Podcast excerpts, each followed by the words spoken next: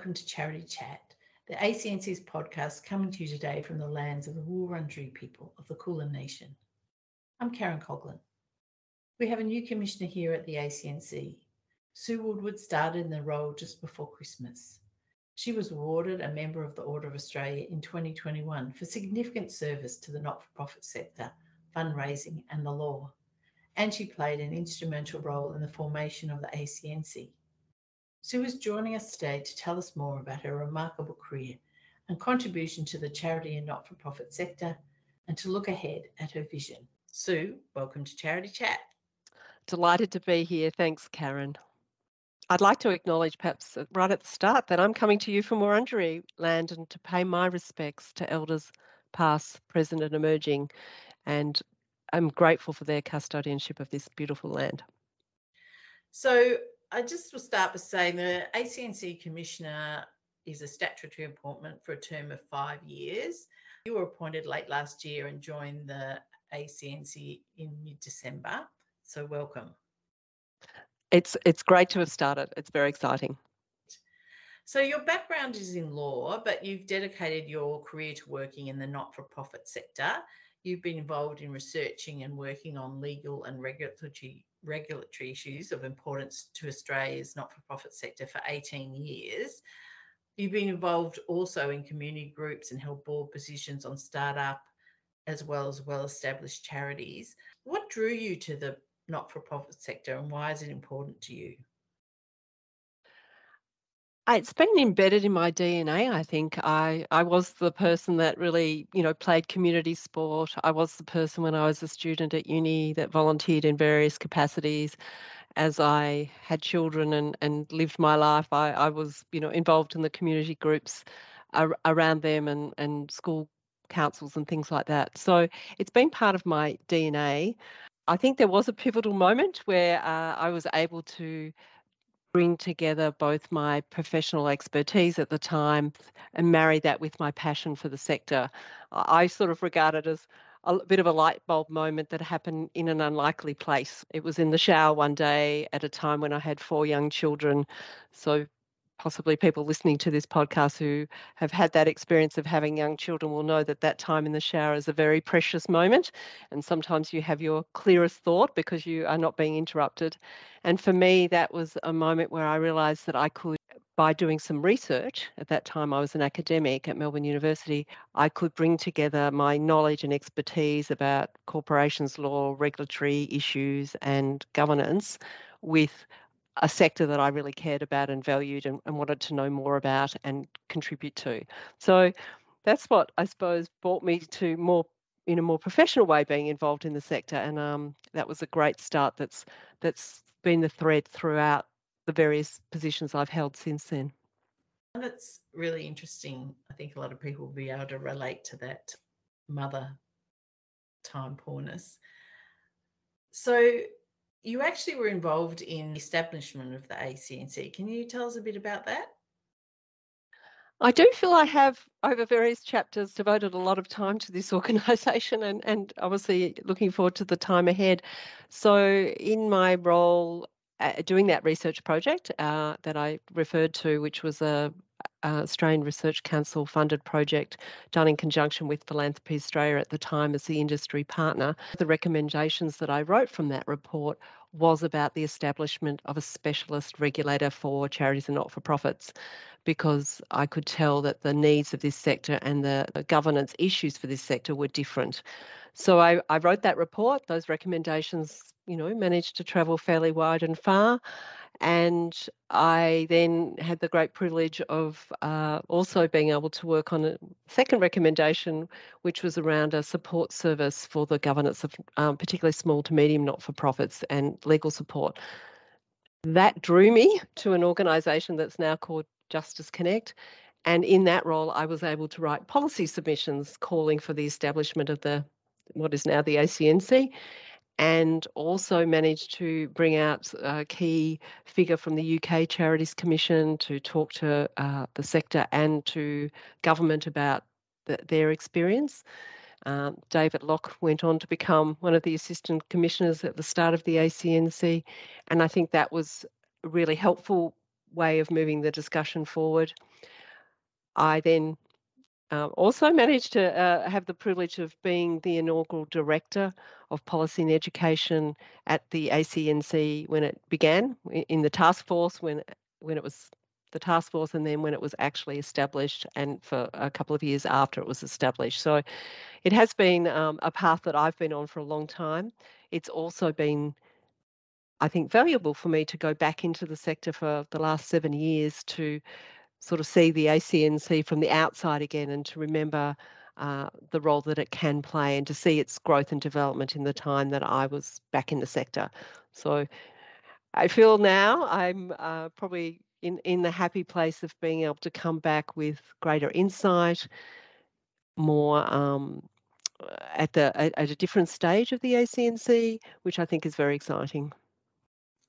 Can you just tell me you spent your career in the not for profit sector? Can you just give us a bit of detail about that experience? Well, going back to the research I did at, at the university, one of the other key recommendations I made, as I, I think I just mentioned briefly, was the need for uh, back office support for small to medium charities, and particularly one in one area was the, the legal side of it. So I did have the great privilege of being able to work to implement that recommendation as well.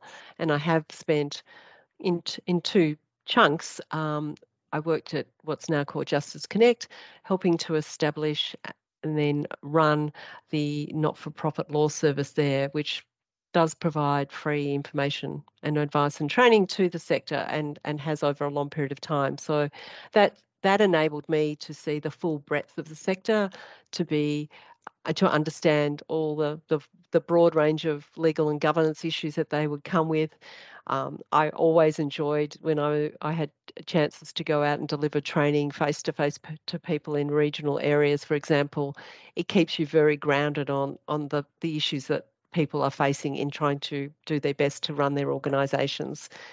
I did also have a period of time working for in the philanthropic sector, which has also been um, was a great experience because again I got to see the real breadth of uh, applications and funding and projects in that regard and to go out and meet people face to face and interview them about their projects. And I also learnt a lot about how the, the grant making works and the philanthropic side of it, and actually how hard it is to give away money well, which I can seem surprising when you look from the outside. And I've also, I did also managed to have time within government. Uh, I had a secondment to Prime Minister and Cabinet for six months. So, at the time that the ACNC was being scoped and established, so it was that was also a great uh, balancing insight. So I feel like I've managed to touch all areas. I've been an academic. I've worked in private legal practice. I'm a qualified lawyer. I've worked in the not-for-profit sector in, in different spaces. I've uh, worked in the philanthropic space, I've worked in government, and I've also had what I regard as one of the highest privileges, and that is to be on the board of a range of organisations, of charities, uh, from very small startups to well established national peak bodies. Uh, and that is always, um, you know, one of the best groundings to knowing what the community that we're regulating at the ACNC face because I've had that hands-on experience of being in on, on boards and working with other people on boards and, and learning a lot about the importance of good governance. Okay, so that's really, I guess that's, uh, you know, why what attracted you to the role in, in that sense. Is that right? Yes, I was attracted to coming back not because I think we need to go back to the start when I was first there, but because I think what excites me is that there's an opportunity to think about the next decade for this regulator. And and you know it was exciting being involved in a startup. It was pretty hard uh, and that that's one point. And now i think it's an opportunity to take this organization to be the best it possibly can be as a world class charities regulator because there's that foundation there and it's time to reflect on those 10 years what what has been learnt what can be done better. And there is still that really strong base of the well established act to guide the organisation about exactly what its role is and what it's to do. That's its core functions. But with the objects that are in the act there's also an opportunity to um, use those as a guiding point of how we implement our statutory duties under the Act. Right.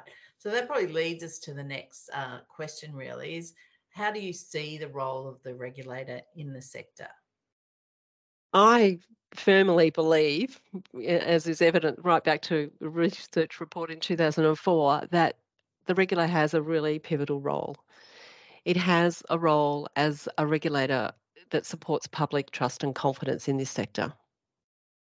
And this sector is different to the business sector because it's it relies on discretionary contributions. So if people are going to donate money to the sector, if they're going to volunteer their time, they need to have trust and confidence that by doing so, their funds are going to be used for the charitable purposes that they intend them. And I think as a regulator, we play that critical part and we can play that part in a variety of ways. At the very core of it is by having a you know freely available online register that you can search on your phone.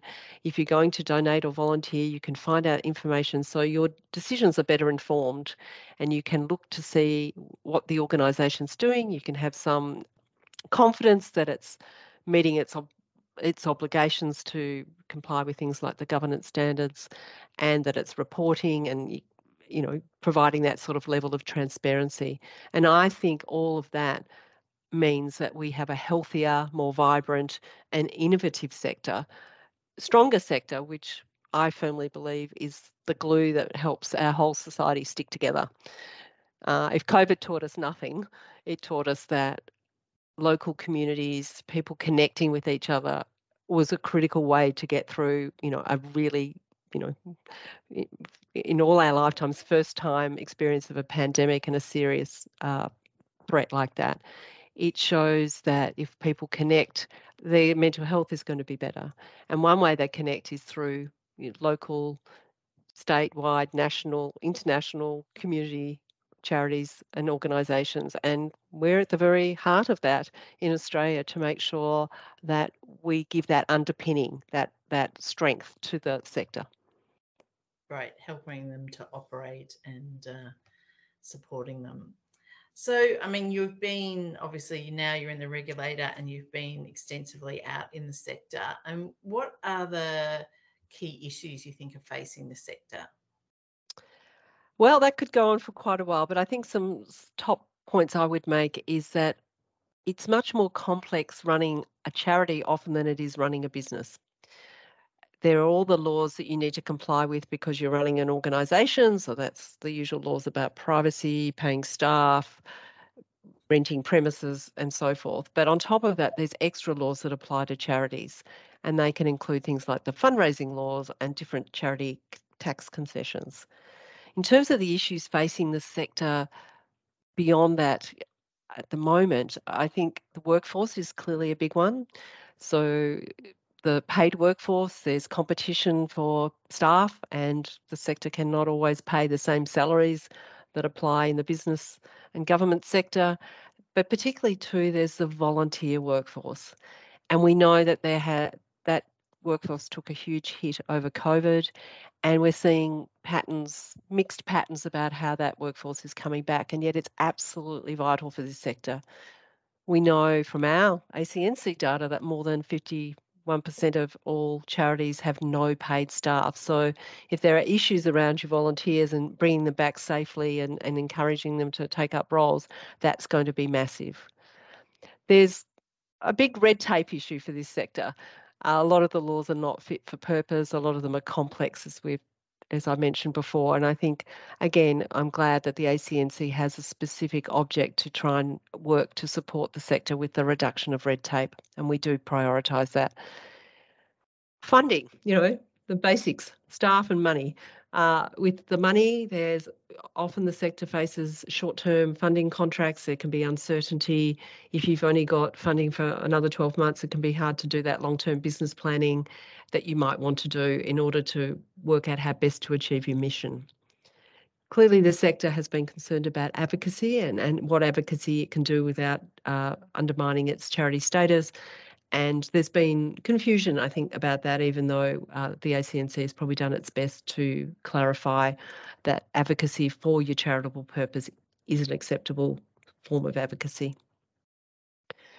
So it, you know, there's other issues, hot topics like cryptocurrency that we put out guidance on recently. There will be new and emerging issues that we'll be looking out for to make sure that we're aware of what's affecting the community that we're involved in regulating. Great, thanks, Sue. You're the new commissioner now, and I was just wondering is there any message that you'd like to say to the sector now that you're in this position? I'm here to listen. I think it's really important that we understand the issues that the sector is facing. We get feedback about uh, our service delivery and ways that we can constantly be improving. And I, I'm certainly ready to listen. I don't come to this role assuming that I know everything about the sector because I have been working in the sector for so long. The sector is very diverse. The charities that we regulate cover a very, very broad range of organisations. And as well as listening to the experience of the staff at the ACNC who have been doing this role often in quite challenging circumstances in terms of COVID themselves and what's been happening since I was last here, listening to internally, committed to uh, engaging with the sector externally, listening also to uh, the people that are funding, providing funding to the sector, whether that be government or philanthropic. And philanthropic is is very interesting because they are also, you know, regulated charities, but they also have a role in giving out funding. So that that's that two-handed approach is is quite interesting, I think, to to make sure that they're included in that conversation. Uh, look, it's been really lovely to speak to you today, Sue, and for our audience to hear from you directly. You acknowledged as a leading not for profit expert, and we've learned more about you today. But I wonder if there's something more personal that not everyone would know that you'd care to share oh, uh, let me think. Uh, well, one fun fact I fun fact I often uh, roll out when you do those little exercises and you have to have a fun fact is that I have four children. Uh, they're all born four years apart. I did start with twins though, so that was that was a good way to start. And they've all got birthdays in the same week of the year, which also happens to be the week that includes my birthday. So if you think of all all that in one week, it used to be a pretty busy time. Yes, indeed. That would have been very busy. Thanks very much. I've been speaking to Sue Woodward, AM, the new ACNC Commissioner. Thanks for your time today, Sue. Thank you. Charity Chat is produced by the Australian Charities and Not for Profits Commission. Check out the ACNC website for a range of free resources to help your charity manage governance. There's guidance, webinars, and online short courses. And there are lots of ways to stay up to date with all the latest ACNC news. If you go to our homepage, you can find links to past episodes of the Charity Chat podcast and to follow us on social media. And you can subscribe to our monthly e newsletter, The Charitable Purpose. Head to acnc.gov.au